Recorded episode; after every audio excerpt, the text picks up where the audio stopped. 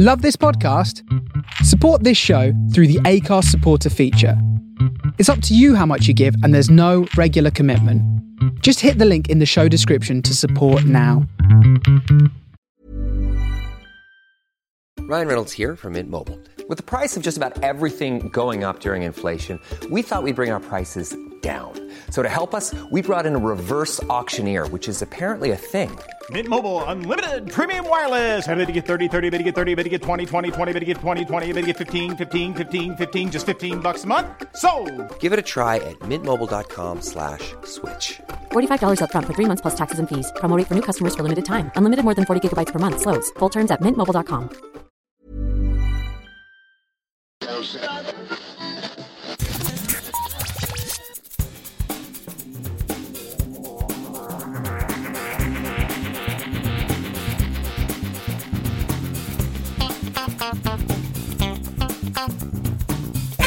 and welcome to episode 330 of Geektown Radio. I am back this week with Matt. How are you doing? I'm good, David. How are you? I'm good, thank you. So uh, it's been a couple of weeks since you were on last. What have you been up to? Been watching some uh, pretty good stuff. I've enjoyed basically everything I've got written down here, Good. which is which is always good. We want to enjoy the television that we watch. Uh, I think I think that's the idea. So first thing I've been watching uh, is Euphoria, and I wrote down Euphoria and uh, Zendaya. Watched this week's well, not the episode that came out today, but the previous episode. I think it's season two, episode five. I think. Um, really quite groundbreaking, incredible episode, and I think this show just continues to just get better and better. Obviously, it's a very, very hard hitting show and all that kind of things. It's about you know uh, addiction and things like that. I already thought that Zendaya was a very good actress anyway, mainly from what she does in Euphoria. I don't feel like the MJ character always quite gives her, you know, the time to shine. Well, yeah. Um, but uh, I mean, she's great in that role and everything. I just think that what um, Zendaya does for uh, June, is it June? Jules? Uh, what she does for the character is uh, just a lot more sort of expansive, I guess, because you've got some like deeper themes and, and that sort of thing. In this fifth episode, she really just like raises uh, her own sort of bar in, in, in that way in terms of her acting. And I know that usually with Emmy nominations, they pass forward certain episodes, I think, don't they? Of like, this is a particular performance. I, I think that particular episode, so uh, season two, episode five, should be like maybe submitted for an Emmy because she just she just really kind of went for it. And obviously, when you've got a show like this that's really dealing with some heavy themes and things, not only do you need to kind of go for it anyway because you've got such heavy themes to deal with that you don't want to mess about with that. You want to just sort of go for it um, because you're doing such a hard hitting sort of topic. Um, her acting in that episode and even like throughout the show before that has just been just been phenomenal. And I, I hope that she gets some because I don't know if she's been nominated for something for this before. I, I'm, I'm not entirely sure but she certainly deserves that. And the show itself has just been just been incredible. Just has really kind of knocked things out the park so far. It's gotten um renewed doesn't it for Yeah, another season yeah. which isn't unsu- surprising you know, it's a big, big, surprising at big uh, HBO show so that's uh, that's really good as well. Just been really really quite incredible this season and uh so many sort of just not shocking for the sake of it obviously shocking because of what's happening to these characters and the situations that they're getting into but so many sort of just shocking moments and kind of characters doing things that well they're not doing them out of character obviously because you know they're they're probably on some sort of drugs in different scenes and that's affecting obviously what different characters are doing not just Zendaya's character but other ones and uh yeah it's really just kind of gone for it this season um not that it didn't last season but it's just kind of upped itself uh this season so it's been fantastic have you seen any of that I haven't. No, it's it's a show that I know everybody says is brilliant, and I've just not got around to watching yet. I really should because everybody tells me how great it is, know, and all the reviews are wonderful for it. It's sort of on my list of things that I need to go and watch, uh, but it sort of passed me by when it first came out, and I just there's so much stuff around, I just haven't got around to catching up with it yet. Yeah, but uh, I, I definitely recommend it to those that obviously uh, can watch it and that sort of thing. Because it's not, it's not, it's not even just hey, only adults should watch this. It's kind of there's some stuff in here that isn't easy to watch. I mean, that's kind of the idea. It's not supposed to be Yeah. a kind of casual comic book thing or, or something, you know, Yeah. um, like like a Flash or something like that. Um, it's obviously very hard hitting and, and that kind of thing. So, but yeah, I've really kind of gone for it this season and very, very effective storytelling and everything, which has been good. Um, watched uh, all of Midnight Mass, which was a seven episode. Um, this is another one directed by Mike Flanagan. He previously did the haunting of TV shows, which was Bly Manor and Hill House. Uh, in terms for me, I would say Haunting of Hill House, which was the first one of those, I would still say is the best. I think Bly Manor was still very good but just didn't quite. It, it's that problem with sort of a director comes out with something and everyone's like, "Oh, this is incredible." They go to do the same thing again, and it obviously gets compared to the first thing, which mm-hmm. sometimes is unfair, but sometimes also makes sense because you know same genre that type of thing. Um, that one didn't quite knock it out of the park so much. That one, it was still very good. It just wasn't quite as good as the thing before it, which is sometimes a bit of a problem. Um, but then he's done uh, this show called Midnight Mass, which is a bit of a kind of different thing. Some similar cast members returning. I think his wife is it. She has uh, made appearances in all three shows. She sort of plays one of the main characters in uh, this one as well. Uh, uh, Kohli as well, who's from iZombie, is uh, in some of these shows as well. Yeah. So Kate Siegel is the uh, the wife's name. Yes. Okay. Yeah, she she was in this as well. She played quite a big part and stuff. So that was good. I would say in terms of Midnight Mass, I think is better than Bly Manor. I still don't think he's made something unless he's made something before all this that I'm not aware of. Um, um, but in terms of these in terms of these three things, I think Midnight Mass is better than Bly Manor, but again, still doesn't quite reach those Hill House type of heights. I think. Yeah, he has done a few other things. Uh, he did a film, a few films called Absent, one called Absentia, different to the TV show. Okay. Um, but he he did that in terms of TV. Uh, yeah, the the haunting films. Uh, he's got a series coming up called The Midnight Club as well, mm. which presumably is another horror because that's yes, horror mystery thriller. It says that one is. Mm-hmm. Um, yeah, he's, he's Ouija Origin of Evil and yeah, so he's he's got a bunch of sort of oh he did Doctor Sleep as well, the Stephen King follow up to okay, The Shining. I never, I never, saw the I, sequel to that. So. I didn't see that either, but um, yeah, so I mean he's he's certainly horror seems to be where he's at pretty much. Yeah, yeah, he's he's he's very very good at doing certain things. Some other things he's not maybe quite as good at, but it's still enough really good stuff there that I would say all three of these are worth watching basically. Mm-hmm. But yeah, so with this third season, it's it sort of shifts gears a little bit in terms of uh, plot. Basically, you have this um, priest is set around like the church and a midnight mass and that sort of thing. One of the priests mysteriously goes sort of missing. He very briefly but mysteriously explains it or doesn't, depending on how you look at his first sort of speech and um, things kind of kick on from obviously we're going to spoilers but I think weird stuff starts happening these sort of like miracles start happening and you start to find out why eventually mm-hmm. and I wouldn't really say it's an issue with it but the only thing with Midnight Mass is once you get to about episode three four you start finding out a bit more about what this thing is that's happening. And then that's where it then clicks for me. I sort of watched the first two episodes. I was like this is good. I'm going to keep watching this. And there's you clearly get the sense that something well obviously it's horror. Something's always kind of wrong. But you get a sense that something's wrong.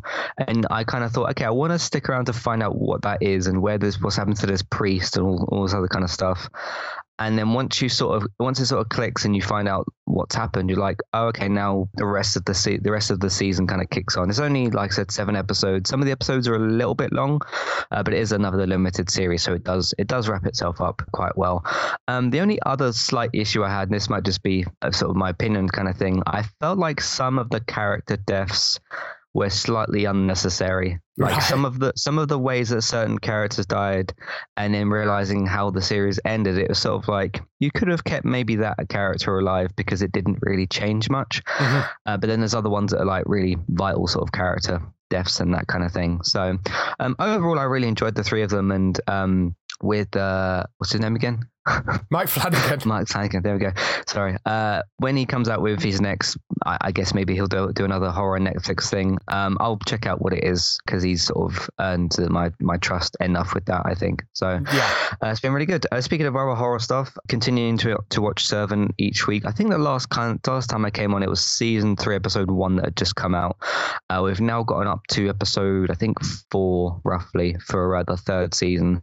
Absolutely incredible show there are so many things that this show does right and when you put them all together it just makes this really grand horror experience, even from certain things like uh, not in terms of the visual quality, but t- certain certain camera shots. You can tell that M Night wants you to look for certain things, or Right. there's a way that the camera is placed, or the way that things are shot, where it's quite clear that you sort of like, okay, M Night, why are you showing me this angle of this thing? And it's like he wants you to look for something, and it might not always be something there, but it's about the intrigue of how weird and creepy and wild this this show is because it really is all, all those three things put together.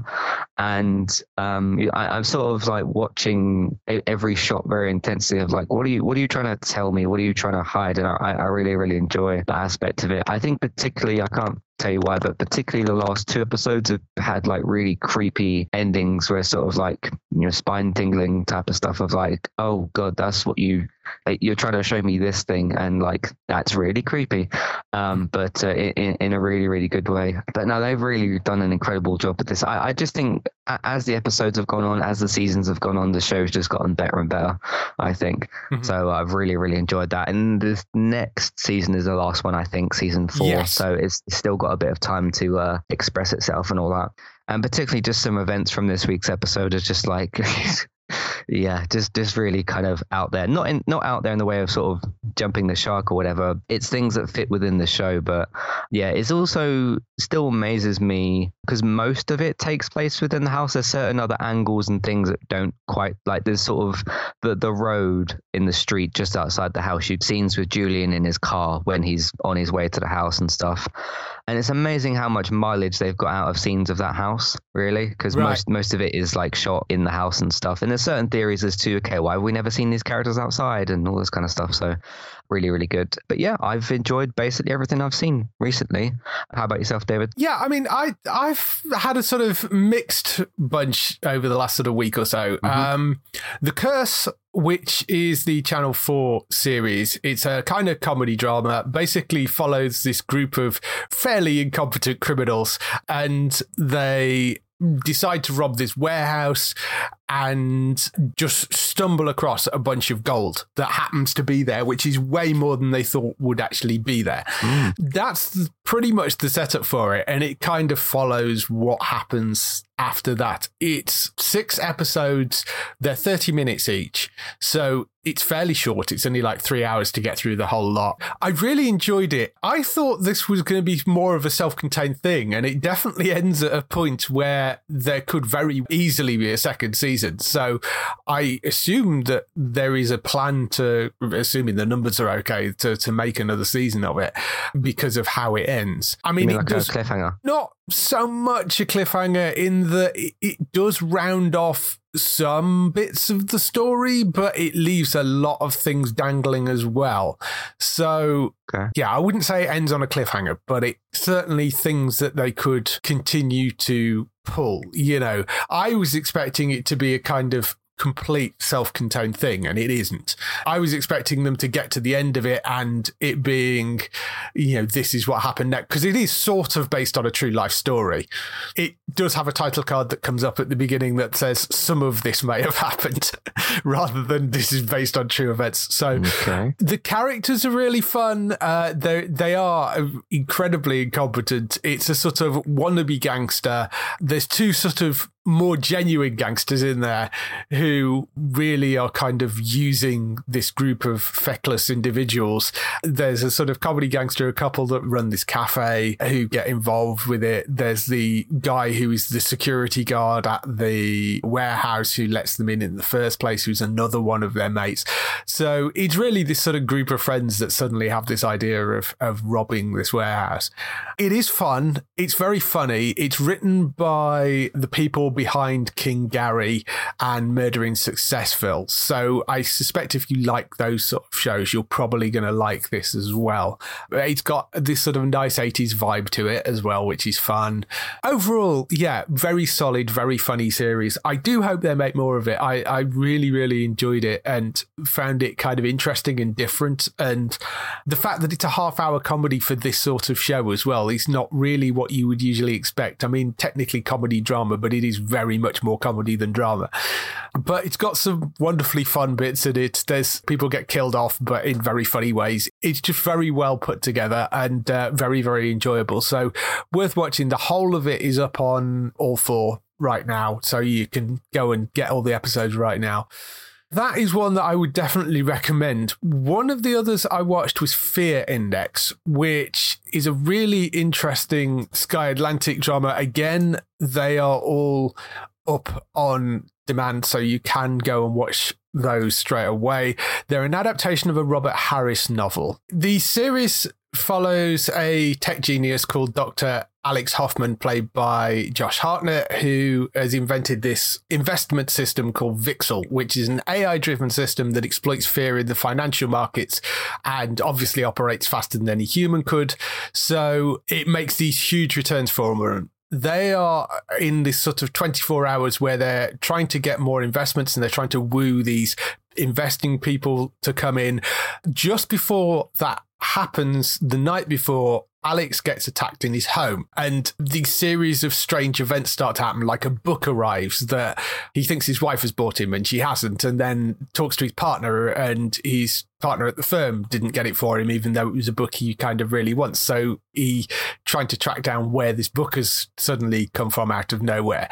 It sort of carries on, and he starts to question his sanity about whether he's actually going a little crazy or whether there is somebody actually out to get him or whether there's something else going on entirely.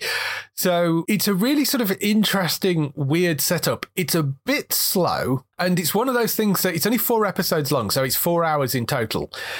And I really get the feeling that this probably could have been a two and a half hour, three hour movie. And it might have been a better thing in that format rather than trying to do it over four hours as a TV drama.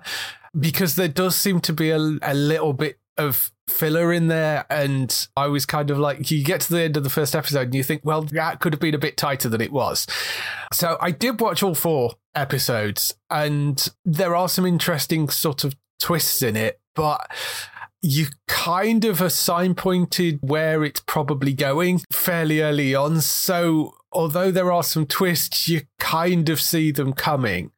And the last shot is just incredibly cheesy as well. So I don't know. It's uh, maybe I'm just too used to this sort of drama, but I could sort of see where it was going. And it's difficult. I, I don't know whether to recommend it or not. I sort of enjoyed watching it, but I also kind of knew the tropes that they were going for and kind of knew where it was going throughout. And when it ended the way it ended, I was like, really? That's what you're going to end it on? And I mean, it, it was such a sort of like, oh, well, of course, that's where you're going to end it. Does it finish the story all right, though? Yeah, I mean, it does. It kind of rounds the story off okay. Um, you could potentially make another season out of it. I don't know whether it necessarily needs it. And I mean, a second season might be slightly more interesting, but I found it very predictable throughout. There, mm. there wasn't much in there that you couldn't see coming, I don't think, because they make this big thing about the fact that you know there's this this VIXAL system, which is this AI, and it based around fear, and you kind of know what's going to happen there, and the the acting's perfectly fine. You know the the the directing's okay. I just think maybe it would work better as a as a film rather than a four part because it says it's a four part limited series. So I don't think they are planning on doing more of it. And yeah, I I just found it a little overly predictable throughout. Uh, mm. So you know, I mean, it's there. It's up on Sky Atlantic. It's on now. It's four hours. If you like Josh Hartnett and you want to kind of see him in something, it's there if you want to watch it. Just be aware. I it, it, do you look at it and like, well, I think this is going to happen. Oh yes, this has happened. You know. So if you're used to these sort of thriller dramas, I think you're probably going to guess where it's going. So you know, it's okay. It's just it's not anything particularly special, unfortunately. Um, mm. I mean, I don't know whether that's a fault of the TV show or a fault of the novel it's based on. I have no idea. But yeah, hard to sort of completely recommend when there are a lot of other better things out there, I think. Hmm, yeah. The other thing I watched was Pam and Tommy, which I'm about three, I think, episodes into that, I did really enjoy. This, is, of course, is based around Pamela Anderson and Tommy Lee and the whole scandal regarding the robbery at their house and uh, the tape that was stolen, or the infamous tape that was stolen from their house. I found this really quite interesting because I remember this all happening at the time, and it was sort of mid 90s when the robbery happened. I don't remember exactly the outcome of what went on with that. I don't know whether people got caught from it because essentially, you know, they had this intimate tape stolen. It got put out online. They always claimed it was stolen. The guy that had it always claimed that it wasn't and it had come into his possession in some way. So hmm. it's sort of following that storyline and giving more background to it. I think it, it treats the characters in an interesting way. I think Pamela's character is definitely treated very sympathetically. Tommy comes across as a bit of a dick throughout, but you know, don't know how accurate that is to, to who he is in real life. But certainly that's the way it's portrayed on there. I think the performances are really good. It's Sebastian Stan as Tommy and Lily James as Pamela. And uh, they, I mean, the if you've seen the publicity shots, you know that they've done a brilliant job with just getting them to look like those two people. And uh, I, I, think that's really good. It's kind of more of a dark comedy than it is full out drama, actually. There's, there's quite a lot of fun and humor in that overall, I am enjoying it so far. I need to watch the rest of it. It is up on Disney Plus right now, which is weird considering the subject matter, but that's where it is. Of course, it, it mm. goes out under the Star brand. Yeah, that's how that works. Yeah. Yeah. There's still people that continue to be confused by, like, why is Walking Dead on here? Why is this Pamela Anderson thing yeah. on here? so, yes, very yeah. much so. But uh, yeah, overall, I am enjoying that so far. Uh, it, it is an interesting true life drama, and I do remember the events, uh, you know, when they first happened in the nineties. So I, I'm kind of, I mean, I don't know how accurate it is. I know Pamela apparently has said she will never watch the show, which is understandable because it was a horrifically traumatic period of her life.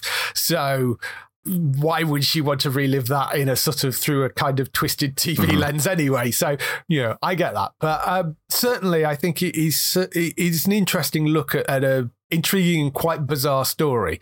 But I'm enjoying that so far. I will be watching the rest of it. So that's the stuff we've been looking at this week. Let's move on to some TV and film news.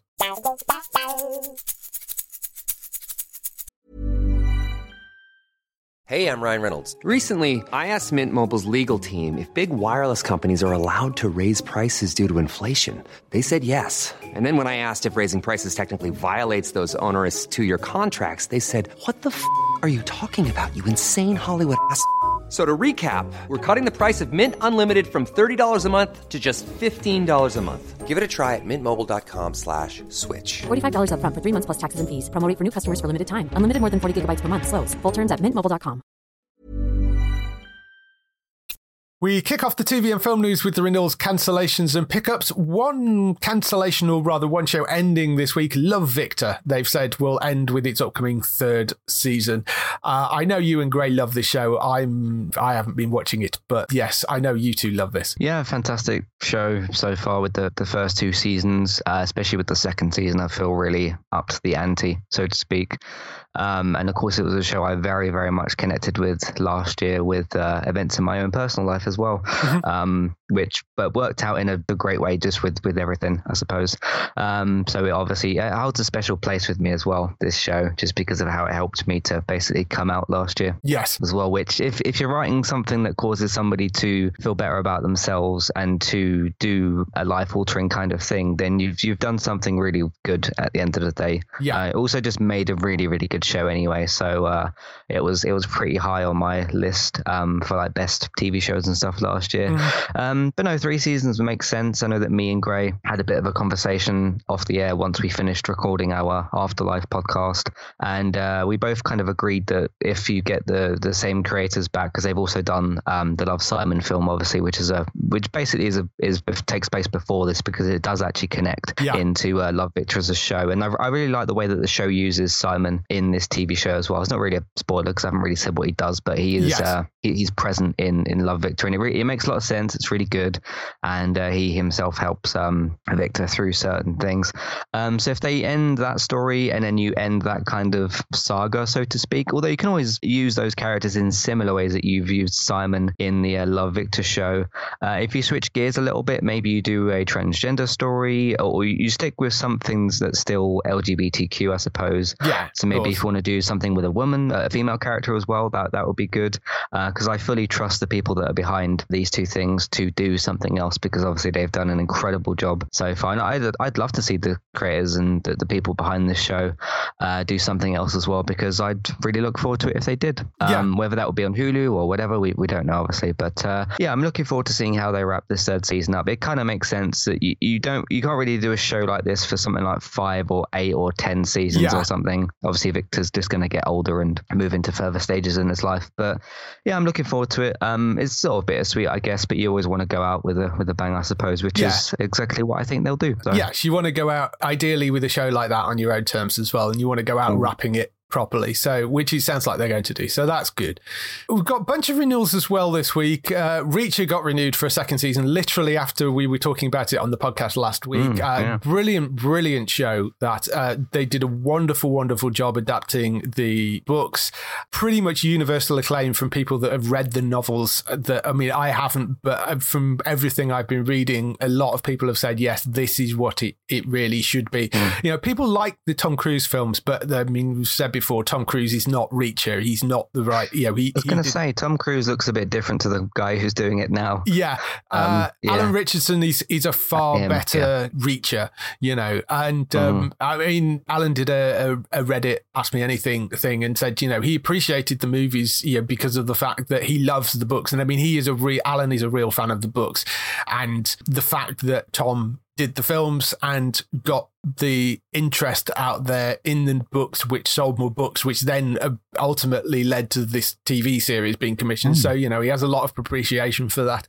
But yeah, I think this is a really solid adaptation. Alan is a huge fan of the novels. They get on very, very well. Lee is involved in it. It just works. I, I found it really fun. I don't know the books, but I still found it a really solid, interesting series. So I'm so glad that they've renewed that. I think it's a solid addition mm-hmm. to the Prime lineup. That over on Epix in the US, they have announced a bunch of interesting renewals. One of them being Domina, season two. Now, I'm sure that was a Sky original over here, and I don't remember them saying they're ordering a second season. So I don't know whether this was one that was a Sky Epic sort of co production, and maybe Sky have dropped out, or they just haven't announced there's a second season, or I missed the thing where they said they were doing a second season.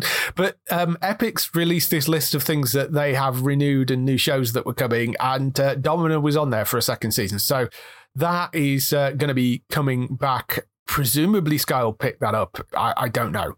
But uh, hmm. that has got a second season. What I am really excited about is Condor has got a third season, which uh, Condor you can find on the Sky box sets. That was a really interesting thriller. It was about uh, this sort of CIA analyst that got kind of blamed for the fact that there was an attack at the unit he was working at, and he got the blame for it and ended up sort of on the run. And first two seasons of that were really wonderful wonderful. I very much enjoyed it, and it was on. I can't remember where, which was it. The Audience Network, I think, in the US, which and they literally shut the entire network down. So. Mm that channel disappeared and Condor sort of went with it. And then Epix picked the first two seasons up and uh, have been running it. And they've now said that they've now commissioned a third season. So I'm very, very happy that that is going to be returning because I really enjoyed the first two seasons of that. They've also given a second season to Chapelwaite, which I don't think has aired over here, but it's uh, it's an adaptation of the Stephen King short story Jerusalem's Lot. So uh, that has got a second season as well. So that will be coming if you like your horrors. That's probably one to look out for. Also, sticking with horror, Creepshow and Slasher have both been renewed by Shudder in the US as well. Uh, Slasher has aired a few different things. That's a sort of horror anthology series mm-hmm. that has aired over here. I'm not sure whether Creepshow has, but Slasher certainly has.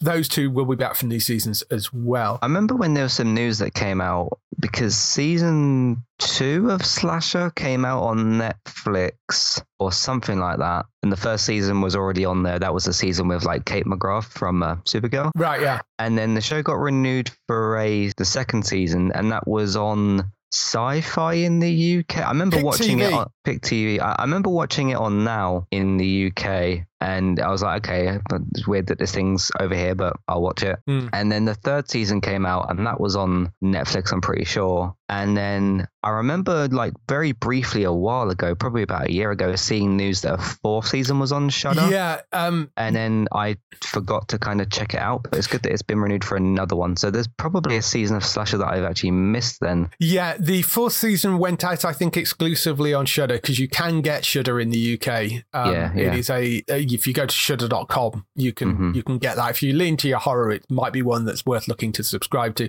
But Yeah. yeah, the first three seasons initially went out on Pick TV, and then I think they've popped up in other places like Netflix, possibly. Mhm. But uh, yeah, Shudder, I think, exclusively aired the fourth season, so that's probably the one you haven't seen. yeah, so this is the fifth season. So this will be a fifth season, yeah, and Wow, obviously it's an anthology, so it'll be different. Yeah, yeah. Um, Um, but uh, but all the all the seasons pretty much were good, at least from what I remember so far. Good. So, Good. Yeah. In terms of pickups and other news, uh, a couple of events, air dates. Killing Eve has now been confirmed as coming on the 28th of February. That's coming on onto iPlayer. That will be the day after it airs in the US on BBC America. So that will be back for its final season. that's quite soon. Yeah. Yeah. Russian Doll, which was that brilliant sort of time loop Natasha Lyonne show, uh, which I loved the first season of that. Hmm. And uh, that will be back in spring. They haven't given an exact date for that yet, but that's coming back to Netflix in spring. Uh, also in spring, but over on Amazon Prime, there's a show called 10%, which they've actually changed, or rather given it a name now, because it's the UK remake of the incredibly popular French series Call My Agent. It's from the people that did W1A who are doing the UK version. So that gives you the sort of idea of the type of semi sort of real humor that they're going for in it. It's got Jack Davenport as one of the leads in it. It looks like it's going to be very fun and very funny. Uh, that's coming in spring on to Amazon Prime, and uh, I'm quite looking forward to that because it's it, it's basically set in a in a celebrity talent agency. Uh, so there is a lot of guest stars coming in that are playing versions of themselves. There's people like Helena Bonham Carter is doing a stint in there, and you know some other famous faces doing stints in there. Last Kingdom season five has a premiere date. That's 9th of March on Netflix. That returns for what is its final season, but there is a film coming after it as well, which is supposed to round everything off. So uh, the, the final full season, which is season five, 9th of March on Netflix for The Last Kingdom. The problem with Jon Stewart, which is Jon Stewart's show on Apple TV Plus, is slightly changing its format because it was a bit sort of ad hoc before, where he kind of put them up. Uh, there was like four or five episodes he put up as and when he kind of finished them, I think. Uh, so it was sort of every two or three weeks. They're now doing it as a weekly format show that's returning on March 3rd onto Apple TV Plus. Uh, very, very good. It's very much sort of Jon Stewart's kind of thing. It's more in the format of rather than being the Daily Show of being a bunch of different stories, it is more the format of one particular topic. So that is the problem that they're dealing with that week. So they've done things on like guns or healthcare or, you know, they, they pick a topic and then it's a sort of deep dive into that particular topic that week. But it's still very much Jon Stewart and, you know, fun, but also got a very serious point to it. And uh, I've really enjoyed the first few episodes of that. So I'm glad they're bringing that back for a more kind of regular slot. The Lazarus Project, which is a very interesting new drama, again also deals with time loops. So uh, there's another kind of time loop drama. So it's a sci-fi thriller coming. Uh, it stars Paapa Essiedu from I May Destroy You, who is really good in the lead role. Not that I've known that because not that I've seen any of it, but um, uh, that's coming in April on Sky Max. It is definitely going to be one to look out for. They, I think it was called Extinction originally, but they've changed the name of it to the Lazarus Project. That's going to be one to look out for in April. Better Call Saul also has a premiere date that returns on the 19th of April for the start of its final season. Uh, they've actually weirdly announced the part two as well already. There's, there's so 19th of April for the first part, which I think is six episodes, and then the second part, which is five episodes, which starts on July 12th. So there is a bit of a break in between. There's like a month gap or something. You know, both coming this year. They're not going to split it like they did with Breaking Bad, which they split it over two years. So uh, that's good. It's it's all going to end this year. I mean, it's they, they weirdly they announced a couple of like little spin-off things. Like there's an animated show coming as well. Oh, really? I, did, I missed all that. Yeah, that kind of strange. And I don't know if we're going to get them over here. That's the thing. So I've not really been pushing it, but there is a, a six part animated spin off called Slipping Jimmy, which follows the young Jimmy McGill and his friends in Chicago. And it's produced by the Rick and Morty animators. so. Huh. Uh, I, yeah, who knows whether we'll get that or not? I have no idea. But uh, yes, apparently they're producing that as well. So we'll we'll see whether that turns up anywhere. But yes, there is that out there in the world. And the other thing which has got an air date is Obi Wan Kenobi, which they've announced the 25th of May. That is landing, which I'm very happy about. I'm glad that's coming. There's a lot of people saying, why isn't it coming on May the 4th? Because obviously that's Star Wars Day. I mean, that may be when we get the trailer, possibly. Uh, the reason I think they've done the 25th of May is that is the anniversary of A New Hope being released. So it's sort of a full circle thing. So I think that's why they've gone for the 25th of May rather than going for the 4th. And I think they'll use the 4th maybe as a promotional thing. It's possible they may do a sort of surprise drop of the first episode or something. I mean, I don't know. They will release some big Star Wars stuff on Star Wars Day because they always do. But whether that's just the trailer or whether it's like surprise, here's the first episode, I, you know. But 25th There- of May is officially There is the um, Skywalker Saga Lego game out on the 4th. Mm. So I know Yeah. it's not quite as as this. But, Yes, I know. Um, yeah, that's that's something that they're they're doing. So I was looking at the PlayStation Store yesterday to see dates of things, and that came up. Yeah, I mean, I'm sure there will be trailers, and they may drop a trailer for Andor as well because I think that's been filming. So Yeah, um, yeah. we'll see what actually lands on the fourth of May. But I mean, there will be stuff about. But 25th of May is when they've said that Obi Wan is actually going to be airing as a series. I am very much looking forward to that. It looks like it's going to be really good. Sticking with returning sci-fi things, there is a potential Blade Runner series in the works called Blade Runner 2099. It's a live action sequel to the film, which was what Blade Runner 2050, 2049, wasn't it? Yes. Blade Runner Yeah. 2049, which was the film. It's Ridley Scott that is producing it, uh, Silka Luisa and Alcon, who are the people that were involved in the movie. That is coming, obviously, as the title somewhat suggests, this will be set 50 years after the events of the film. Don't really know a, a huge amount about it other than that, but uh, obviously the film followed on from the original 1982 Blade Runner movie. I, I think it'd be interesting to have one set in this universe because I think it is an interesting universe. Silka Luisa is showrunner of Apple TV Plus's upcoming Elisabeth Moss fronted drama Shining Girls. She's writing and exec producing. Alcon Entertainment and Scott Free Productions are the people that are behind it, along with Ridley Scott producing. So it's the first time a live action Blade Runner series has been in development. They're talking about sort of Amazon fast tracking it and making it a priority. It sounds like they're very keen to make it go forward, which is, is not unsurprising given the hmm. size of the property. But as Yeah. to as to what it, who's going to star in it, what it's going to be, who knows? We'll have to see. Did you see that film? I don't know whether I, I did, but I haven't seen the, the two films, no. Um, but I did play obviously Cyberpunk 2077, and I did hear a lot of people that had seen this film and enjoyed Cyberpunk. That basically, if you enjoyed one, that you potentially enjoy the other, just because all the, the themes and stuff. So I may have to seek those uh, films out because I would like to watch both of them before this this series comes out because it sounds like it's going to have involvement with it. But yeah, doing a modern day, obviously, well, not modern day, but modern released TV series on Amazon, who've obviously got plenty of money to do something like this, makes sense and is good. Just have to check out the uh, two films first, um, Yeah. And see how that goes. But I did, I did enjoy Cyberpunk, so I guess there's those sorts of themes in there. So yeah, and I mean this is this is obviously very a kind of cyberpunky sort of Uh-huh. thing. So I mean, you know, it, it's an interesting world. It's an interesting setup. The sort of idea of the the replicants and the people that are tracking them down. I don't know whether this is the time period I would necessarily have set it in. I would possibly have gone back more to the original kind of setup, but uh, there was a brilliant Lucas Arts style point and click game um, that came out ooh, probably late 80s, early 90s, maybe. There was a really superb game which was where you played another Blade Runner who was chasing down replicants. Right. Um, that was a really, really fascinating story, and that was sort of set in the earlier time period. So I don't know. Be interesting to see what they do with this. Um, But uh, yeah, the, it, it's in development at the moment, so it may not go anywhere. But uh, we'll see. They seem very keen on it, obviously. So, so uh, and it's Amazon, and they they generally they pretty good at you know if they pick up big things, they tend to move forward with them. So we'll see. Over on AMC, there is an Orphan Black sequel in the works, which we have mentioned a while back. They talked about it. It's it's essentially it is not a reboot. It's set in the same world as the original show, so there is some potential to bring some characters across if they wanted to do that. But uh, it's so it is a sequel series as opposed to a reboot series.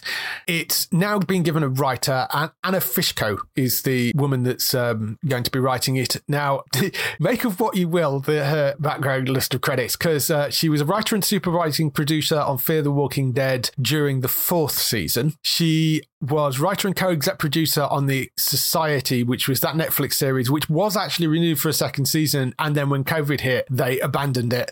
They decided to shut it down and not not make it, which was a bit of a shame. So that isn't coming back, but that got covered by COVID. Uh, she's also written on Colony. She wrote on The Last Tycoon, which was an Amazon series, and she wrote on Tyrants as well. So some of those shows have, have been quite good, but not necessarily lasted very long. So we'll see. I, I can't remember for what season are we on with The Walking Dead. Uh, was the fourth season the one that you really hated? No, it was the last two. Are we half, we're halfway through the current one, aren't we? Yes. I think. Yeah, the current one and the, and the previous one, which is six and seven. Right. Okay. Um, so I don't remember if, if something was specifically bad about the fourth. Was that where Alicia started painting trees and people got annoyed about that? um, could have Which been. that which yes. that didn't annoy me, but it seemed to annoy yes. other people. Yes, Um, could have been. I yeah. yeah. I maybe that was the the one where they started the the sort of pay it forward, leaving packages for people thing, which I quite like that sort of whole premise. But I think they should have stuck with it, and they didn't. um, so yeah, I mean, uh, we'll we'll see. She obviously has a lot of reasonable writing credits to her name, uh, even if some of the shows haven't lasted quite as long as maybe they deserve to. I mean, Colony was a good show, and I know certainly the Society there was quite a lot of love for that. Uh, I didn't see the Last Tycoon. I know Tyrant has quite a lot of love for it, so we'll see. I mean, at least they've now got a writer attached. It means that the Orphan Black sequel is still in the works at AMC. It is still potentially moving forward, so it is there. But we'll see whether it actually manages to to make it out of the writers' room. This could be like a Mike Flanagan situation, though, where you do a first. Obviously, this is more series, like with the multiple seasons of of Orphan Black, and it's sort of this lightning in a bottle thing where you can do more seasons of it, and obviously those are sequel seasons as opposed to anthology things. So the show has the opportunity to get better and better because you're carrying on obviously with the same characters, and you've still got Tatiana Maslany doing multiple roles and really, you know, killing it with her performance.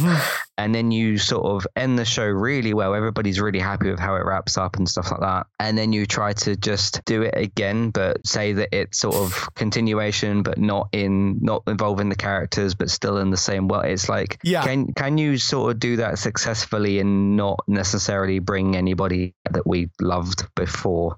Yeah. Um, you also don't really want to see those characters again because you did wrap up their story so well, and you don't Mm. want to potentially It is- um, ruin what you had before. It is tricky because so much of that show was the genius of Tatiana Maslany and her, yeah, her and if, if multiple you acting don't, roles. yeah, and if you don't have her, what are you offering Yeah. in, in in the season or Yeah. series? I mean, you know, if they do move forward with it, it will be a phenomenal role, presumably because whoever gets the lead role will be doing multiple characters again. So it is a phenomenal part for whoever gets it. But I, f- you know, like you say, it could have been lightning in a bottle first time, and whether you can recreate that is is very difficult to know. Last story we've got for this week: Futurama returns once again. Uh, Hulu has ordered a new season of uh, twenty episodes, or order, uh, whether it's one season or two, I don't know, but it's twenty episodes they've ordered. The new season is set to premiere in twenty twenty three. Obviously, uh, I think everybody knows what Futurama is. Um, it follows Fry, who finds himself accidentally a thousand years into the future. And right now, the future is a complex mix of wonderful and horrible, where things are still laughable no matter how wild and crazy it gets. So you've got sort of aliens, robots. It's just wonderfully fun, silly, brilliant show. It's going to have most of the cast at the moment have signed back on to return. Billy West, who is the main voice of Fry, he also does Zoidberg, Farnsworth, Brannigan, a whole bunch of other people. Katey Sagal is back as Leela. Basically, all the voice cast are back. The, the one exception at the moment is Joe DiMaggio, who played Bender. And According to Deadline, who broke the news about this coming back, uh, DiMaggio, uh, I mean, we've interviewed him at MCM. I mean, he's he's wonderful and lovely, and he has been pushing, you know, going around the world promoting the show. You know, he's he does like a string of Bender voices when you interview him. He's really, really fun. He felt when they spoke to him about it, the proposal was not competitive based on the success and name recognition of the original series. That's what the quote is. So at the moment, he is not returning, although uh, they are saying they're looking to recast because they're supposed to be doing a table read today. So if he hasn't signed by today, there may be somebody else that comes in and reads the lines. I'm kind of thinking that that may be a ploy on behalf of 20th century television or 20th century animation. And I rather suspect that he may come round eventually and come back because if everybody else has come back, it sort of seems ridiculous that he isn't. And maybe they'll offer more money and they'll make him come back because there's a lot of fans saying you can't do this without John DiMaggio. It would be weird to have somebody else come in and do the voice of Bender.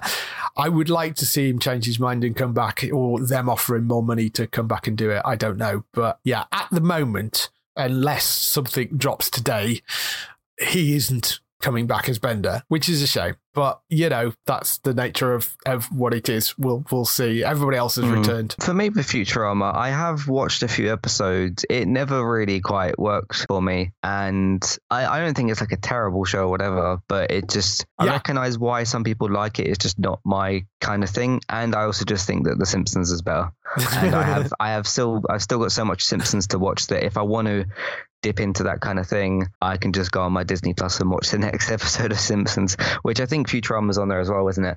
But um, yeah, in terms of this, uh, the, the Bender voice actor, I obviously have seen you know plenty of scenes of him, um, not just through episodes, but you know internet yeah. content and that kind of thing. I think his voice is too like his role is one that you'd out of mainly everybody I, I, would say you'd need to look at him and think like he really needs to come back yeah. to this. Because otherwise you've also got the thing of like if you have a new actor that comes in he's going to be compared to the other one.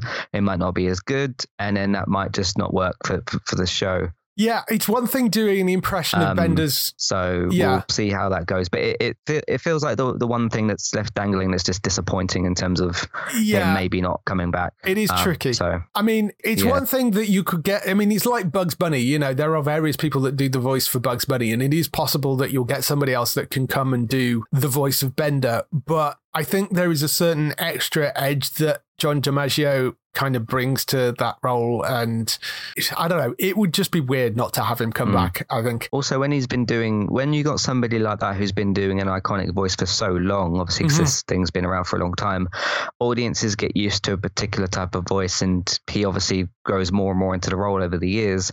So if you suddenly like take that away, put somebody else there, it just might not quite work as well. Yeah. Um, so it's a sort of longevity thing as well, I think. Yeah. So we'll see. You know, and the fact that when it's been off air, he has been one of the people that has been out doing the promotion and, you know, as well as promoting himself. I mean, obviously promoting the show and keeping the show alive.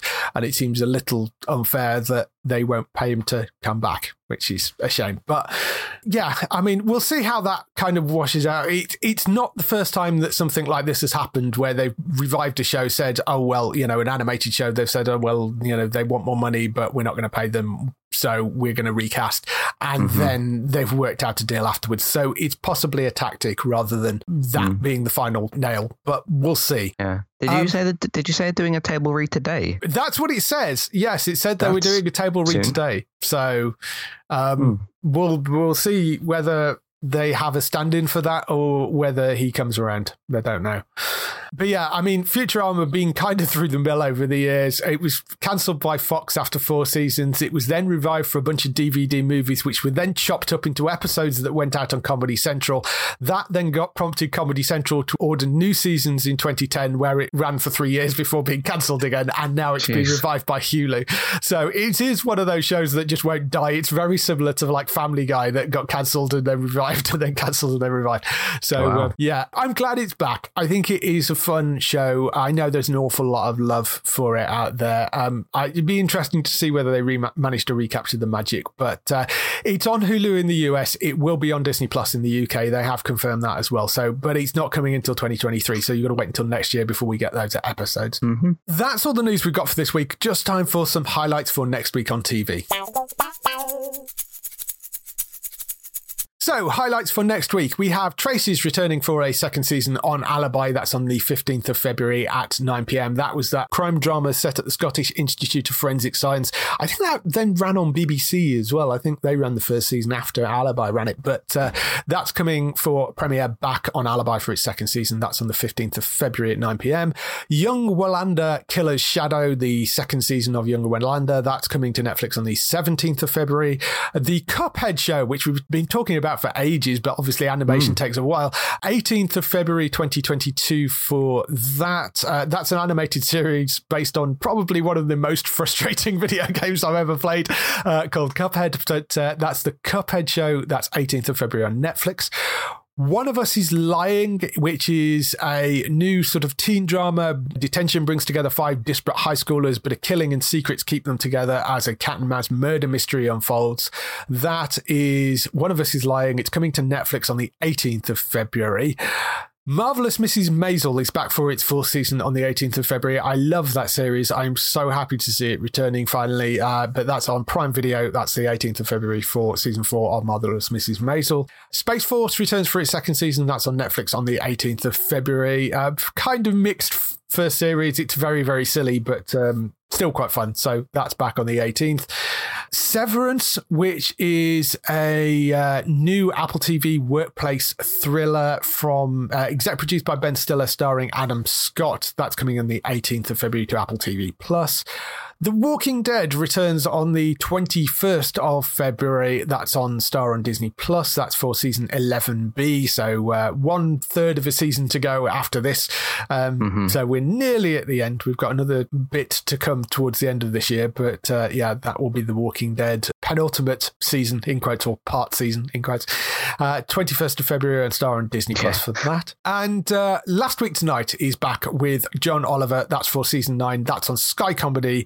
21st of February at 9 p.m. And uh, that's a wonderful show. So I mean, look forward to that coming back. And that is everything for this week. If people want to find more of you, where can they find you? You can find me over on entertainmenttalk.org. You, you can also search for Entertainment Talk on your podcast platform of choice. Get the content that way if you want to as well. Plenty of things coming up. Um, speaking of myself and David and Gray, myself and David, of course, will be covering Walking Dead uh, next week when that starts for its second, like David said, the second part of the three part season thing.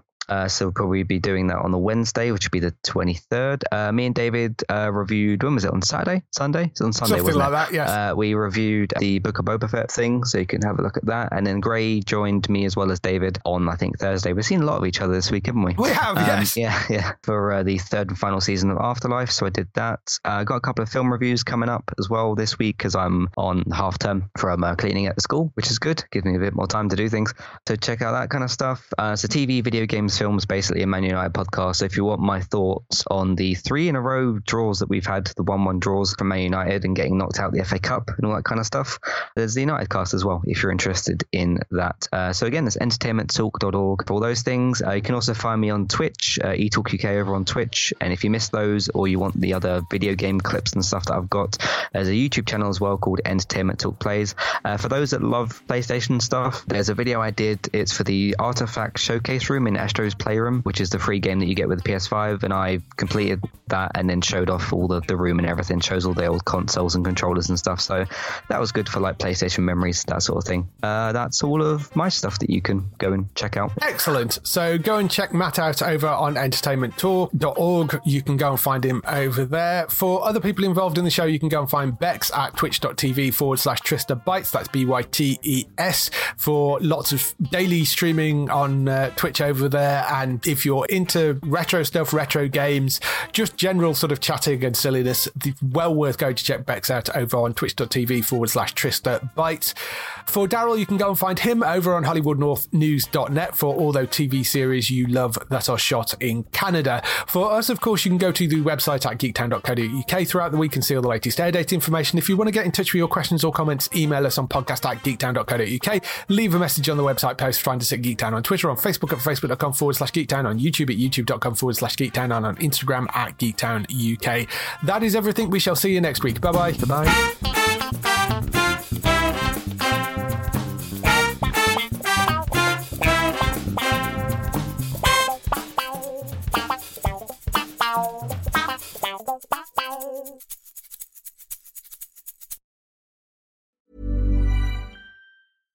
Hi, I'm Daniel, founder of Pretty Litter. Cats and cat owners deserve better than any old fashioned litter. That's why I teamed up with scientists and veterinarians to create Pretty Litter. Its innovative crystal formula has superior odor control and weighs up to 80% less than clay litter. Pretty Litter even monitors health by changing colors to help detect early signs of potential illness. It's the world's smartest kitty litter. Go to prettylitter.com and use code ACAST for 20% off your first order and a free cat toy. Terms and conditions apply. See site for details.